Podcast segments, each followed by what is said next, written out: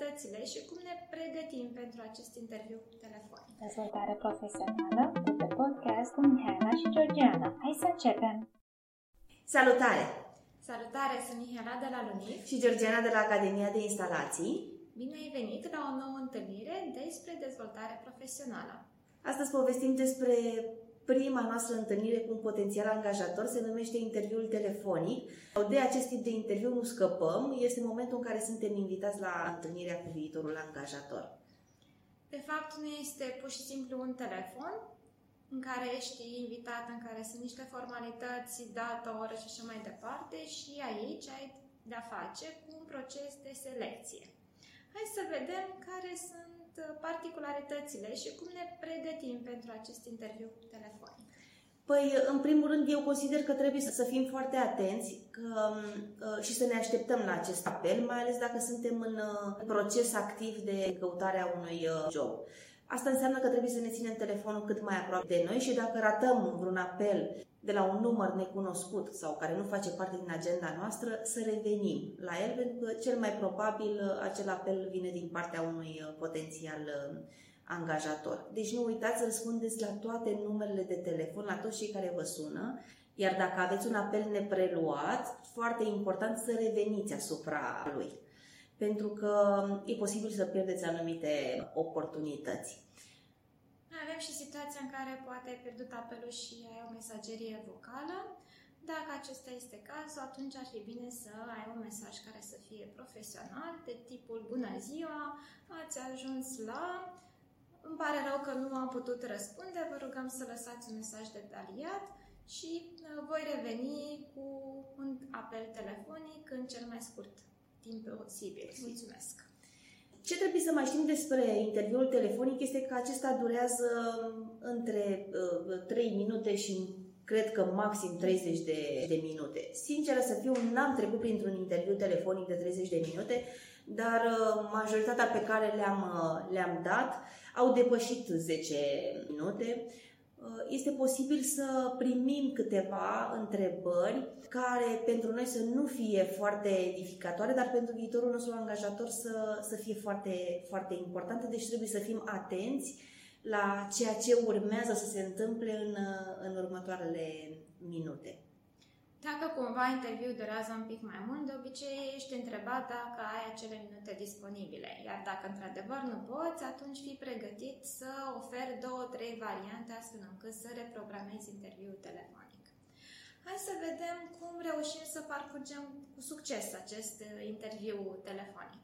Păi, în primul rând, aș spune că tonul nostru trebuie să fie unul uh, deschis, să arate bucurie și entuziasm că am fost uh, sunați și contactați pentru ediția um, respectivă, să continuăm sau să realizăm această convorbire într-un spațiu liniștit, să nu avem factori perturbatori. Acum, să știți că am avut chiar o situație de genul acesta când vorbeam, uh, discutam cu un potențial angajator și dintr-o dată um, un echipament în fața blocului a început să, să funcționeze, nu știu, era un Excavator. da, ceva de genul acesta și n-am avut unde efectiv să mă ascund ca să uh, elimin acest zgomot de fond, dar uh, mi-am cerut scuze și am spus uh, persoanei respective, i-am explicat situația în care m-am aflat și chiar mi-aduc aminte că um, la momentul respectiv a trebuit să amânăm întâlnirea, adică am amânat-o cu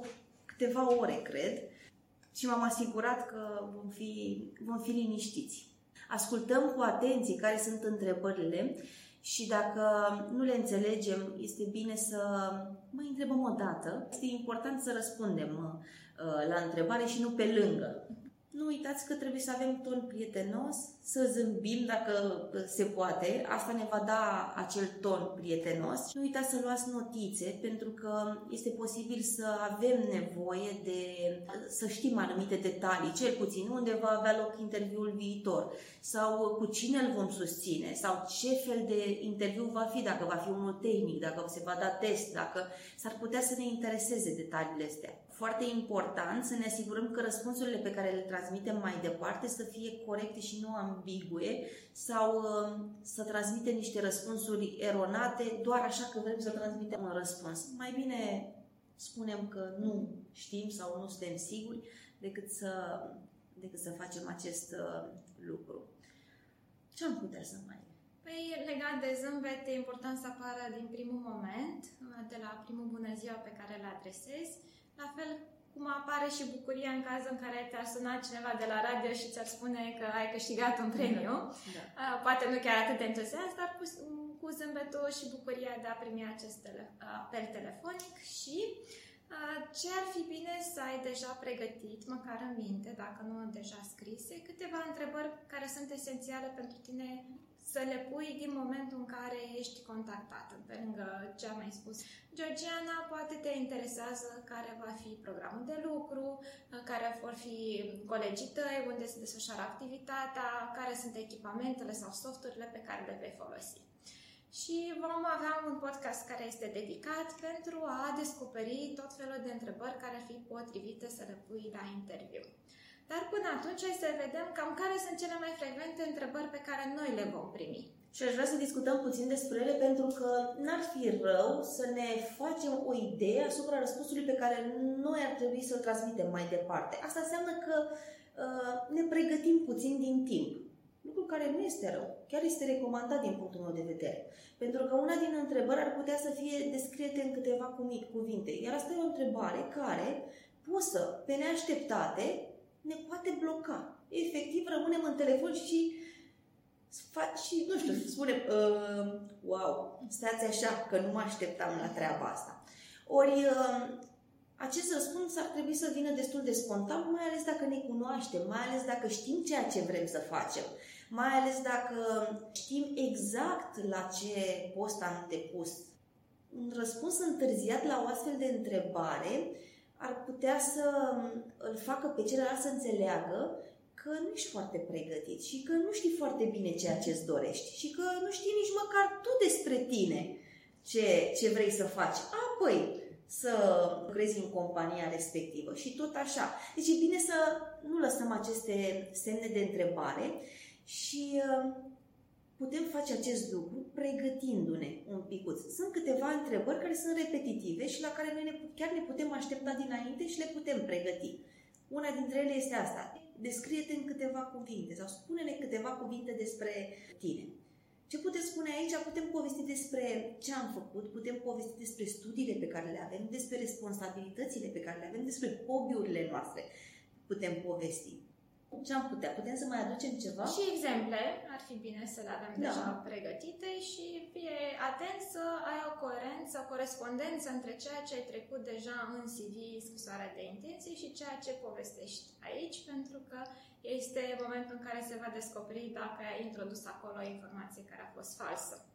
Aș vrea să mai dau un punct aici și anume că e bine să vă pregătiți cu lucruri sau cu detalii Um, care vă fac plăcere, pentru că în momentul în care povestim despre astfel de uh, lucruri sau situații, o vom face foarte entuziasmați, iar lucrul ăsta se va simți și prin telefon, credeți-mă. O altă întrebare foarte frecventă este de ce ai aplicat la acel uh, loc de muncă? Da, și iarăși o întrebare care ne poate bloca, pentru că dacă noi am depus la 100 de locuri de, am depus CV-uri la 100 de locuri de muncă sau, nu știu, poate am exagerat mm. acum, e posibil să nici nu ne dăm seama cine ne sună, ce cerințe aveau, ce post reprezenta jobul respectiv și nu o să, iarăși, nu o să fie foarte prietenos pentru angajator. Da, în această situație ar fi bine să fii pregătit cu propriul tău discurs legat de ce în general ești atras de un loc de muncă sau poți uh, întreba chiar tu care sunt principalele responsabilități sau așteptări ale acelui angajator, astfel încât mai apoi să fii cu propria ta perspectivă asupra acelui loc de muncă. O altă întrebare ar fi de ce ești în căutarea unui nou loc de muncă și se întâmplă, întrebarea asta e atât de frecventă, mai ales dacă ești încă angajat.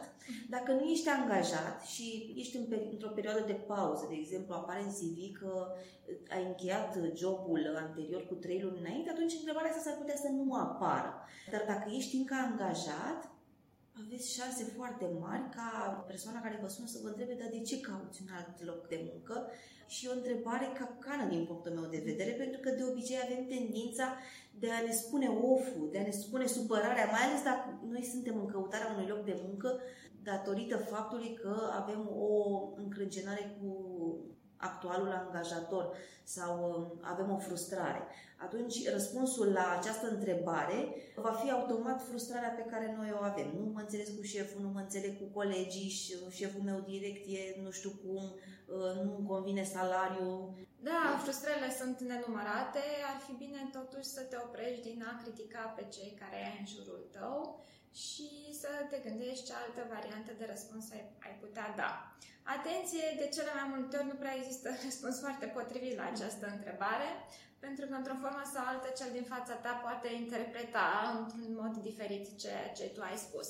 De exemplu, ai spune că ai vrea, vrei un salariu mai mare și atunci celălalt îți spune da, da, te interesează doar salariul, ce de fapt oferi pentru acești bani sau ai putea să spune, sunt interesat de noi oportunități uh-huh, de mhm, muncă. Uh-huh. Și atunci vine și întrebarea, oare de la mine va pleca imediat ce va avea o nouă oportunitate? Da. Prin urmare, ești un angajat uh, neloial. Oportunist. Oportunist, da. da. Sau ar mai putea fi situația pe care am și întâlnit-o, plec pentru că pleacă și șeful meu care a înțeles foarte bine. Și atunci vine întrebarea, oare a fost angajat pe pile din moment ce pleacă în același timp cu uh, șeful lui? Hai să vedem totuși care ar fi câteva dintre aceste răspunsuri care am putea să le dăm la o întrebare. Da, păi în primul rând, cred că unul potrivit ar fi, băi, vreau să mă dezvolt, vreau să învăț mai mult.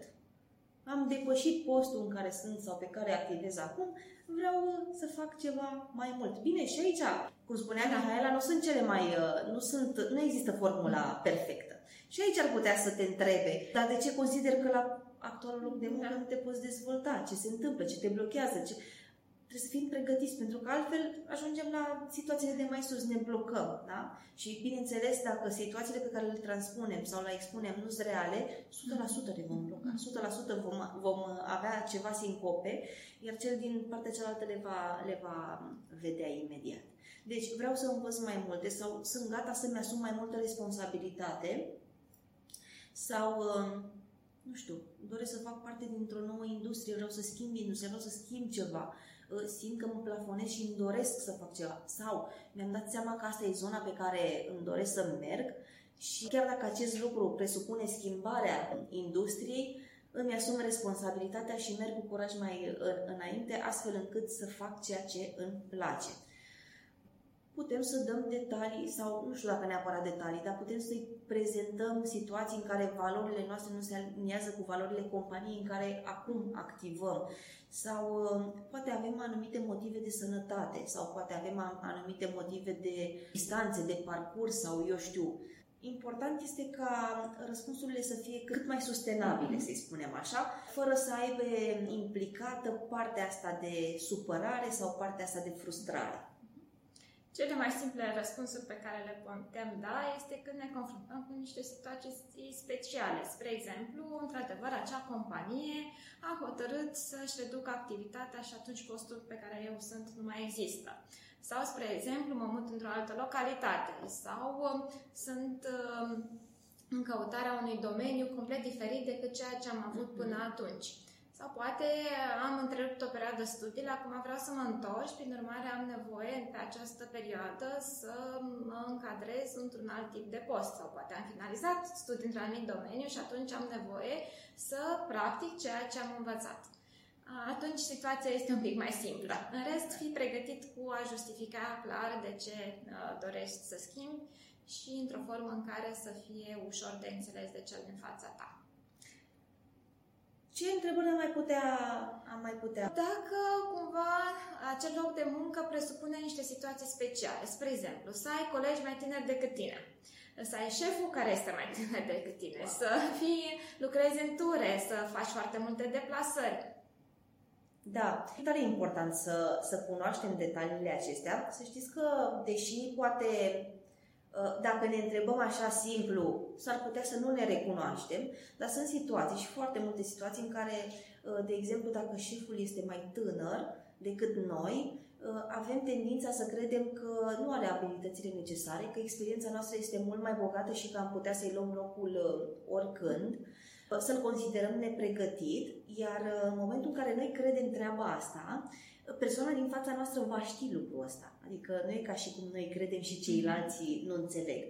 Deci e bine să ne asumăm încă de la început uh, acest lucru și nu numai treaba asta, frustrarea noastră că cineva mai tânăr ne conduce pe noi, trebuie să vă gândiți că poate dacă aveți abilități mai, sau mă rog, domeniul în care urmează să vă angajați, este un domeniu pe care pe care voi deja sunteți specialiști, să vă gândiți și la situații de genul și eu le-am întâlnit, este posibil ca șeful meu să fie frustrat că eu sunt foarte bine pregătit și atunci uh, să, să mă pun într-o zonă umbrită, pentru că este frică, există această frică, temere reală, deși mulți nu o recunosc, este frică că îi voi lua locul. Și atunci, uh, cu siguranță, nu vei putea activa așa cum, uh, cum îți dorești în cadrul companiei respective. Deci trebuie să ținem cont și de detaliile astea, sunt lucruri care se întâmplă în realitate și chiar dacă noi le ignorăm pentru că considerăm că nu sunt neapărat importante, ele se pot transforma în probleme cu adevărat reale la locul de muncă. Așa că cunoaște-te foarte bine și fii pregătit să dai un răspuns care să corespundă cu cine ești tu ca și eu. Exact. Poate e mai bine chiar să spui de la început că nu ești potrivit pentru acel loc de muncă decât să apară frustrări mai târziu. Exact. Pot fi situații în care te, pot, te poate întreba angajatorul dacă ești disponibil pentru deplasări pe perioade scurte sau perioade medii de câteva luni dacă nu ești disponibil, tot așa, asta presupune că te cunoști, știi că poți să faci deplasări sau nu Dacă ai copil de un an acasă, o să fie foarte greu să pleci uh, trei luni, da? dacă uh, se întâmplă lucrul ăsta. Deci e bine să dăm un răspuns foarte clar și uh, adevărat, să-i spunem așa, pentru că ulterior, dacă noi spunem că suntem disponibili și ulterior devenim indisponibili, atunci schimbăm regula în timpul jocului și nu o să fie foarte, foarte prietenoasă iarăși treaba, treaba asta. Se presupune că am mințit, iar angajatorul nostru ne-a angajat în baza unor informații pe care noi le-am transmis și ne le-am și asumat, că se presupune că ți asumi în momentul în care îți dai acordul. Apoi, o altă întrebare foarte frecventă este când ai fi disponibil să începi. Da, și aici vă spune să, să nu vă aruncați la date. Mi se pare că un, un răspuns corect, mai ales la prima întâlnire, ar fi trebuie să vorbesc cu angajatorul actual, să văd care este perioada de preaviz pentru a putea închide proiectele în lucru, pentru a putea lăsa lucrurile în ordine, să spunem așa. Dacă nu avem uh, nicio uh, obligație, adică nu avem job, atunci este clar că putem să-i dăm o dată fixă de, uh, de începere, da? Peste o săptămână, peste o lună, peste... Când ne este nou convenabil. Și mai apar și întrebări de natură tehnică, de obicei destul de sumare, doar ca să înțeleagă care este nivelul tău de expertiză. Cum putem să răspundem aici este să fim pregătiți, să ne luăm secundele necesare astfel încât să înțelegem întrebarea și să o formulăm astfel încât și cel din fața noastră să o înțeleagă. Mai sunt o mulțime de întrebări pe care le poți uh, primi la acest interviu. Multe dintre ele pot să fie comune cu cele pe care le vei primi și la interviu față în față, așa că vom reveni cu un nou episod în care vom trata diferite tipuri de întrebări pe care le poți primi. Până atunci, hai să vedem ce se întâmplă când ne apropiem de sfârșitul interviului telefonic. Păi, um, trebuie să facem o reconfirmare a ceea ce am uh, notat. Uh, vă aduceți aminte că am discutat mai, uh, mai devreme sau la începutul podcastului că trebuie să fim pregătiți și cu un și o foaie sau o agenda ca să ne notăm anumite detalii, cum ar fi numele persoanei cu care am discutat, numele companiei, foarte important când ne prezentăm la următorul interviu, să știm cu ce se ocupă compania, să cunoaștem cifra de afaceri, numărul de angajați, cum e împărțită pe departamente, e un, lucru, e un detaliu foarte important și credeți-mă că angajatorul va fi impresionat de, de faptul că voi ați dat un research pe, pe compania lui și v-ați, v-ați documentat despre, despre ea. Da? E important, nu mulți o fac, să știți. Deci numele persoanei care ne-a contactat, numele companiei, data și ora pentru următorul interviu, adresa de mail de unde urmează să primim anumite instrucțiuni, adresa la care noi trebuie să ajungem la următorul interviu, dacă este un interviu offline, adică la locație, de ce nu putem întreba chiar cu cine urmează să avem următorul interviu, să știm dacă e tot o persoană de la HR sau dacă este o persoană care se ocupă de departamentul respectiv. Poate să fie o, depart- o persoană tehnică, asta înseamnă că vom avea un interviu tehnic, trebuie să întrebăm ce se întâmplă în următoarea etapă, ce, fel, ce tip de interviu urmează să dăm, cu cine urmează să-l susținem? Pentru a ne pregăti. Nu uitați, e, e foarte importantă pregătirea. De multe ori avem impresia că nu, noi știm, am activat, le știm pe toate. În realitate, în realitate învățăm în fiecare zi. Nu uitați treaba aceasta. Și dacă cumva, după ce ai finalizat interviul, primești și un e-mail legat de detaliile organizatorice, asigură-te că ai confirmat prezența ta și de asemenea mulțumește pentru această oportunitate. De-a lungul acestui interviu, bineînțeles că apar și tot felul de greșeli. Hai să da. vedem care ar fi cele mai frecvente. Păi, frecvente sunt tot arțăgos. M-am trezit din sol, m-a, m-a, m-a sculat din... A sunat telefonul și eu, uh, eu dormeam. Deci dacă vă sună telefonul, știți, știți că ați aplicat la ceva joburi și voi dormiți și sună telefonul, nu răspundeți dacă nu sunteți treji. Adică să, să nu înțeleagă persoana respectivă că voi la ora 12 dormiți. Un ton uh, de altă natură ar putea să fie cel care este prea relaxat, indiferent față de discuția da, în da. sine, sau distras de altceva care se întâmplă în jurul tău. Iarăși o greșeală frecventă poate fi aceea de a nu reveni la tabelul pierdut. Nu uitați că e posibil să nu vă sune de două ori un angajator. Deci dacă aveți un apel nepreluat, de la un număr necunoscut, nu ezitați să reveniți asupra apelului, să vă cereți scuze pentru faptul că telefonul a fost lângă dumneavoastră sau lângă voi și tot așa. Da?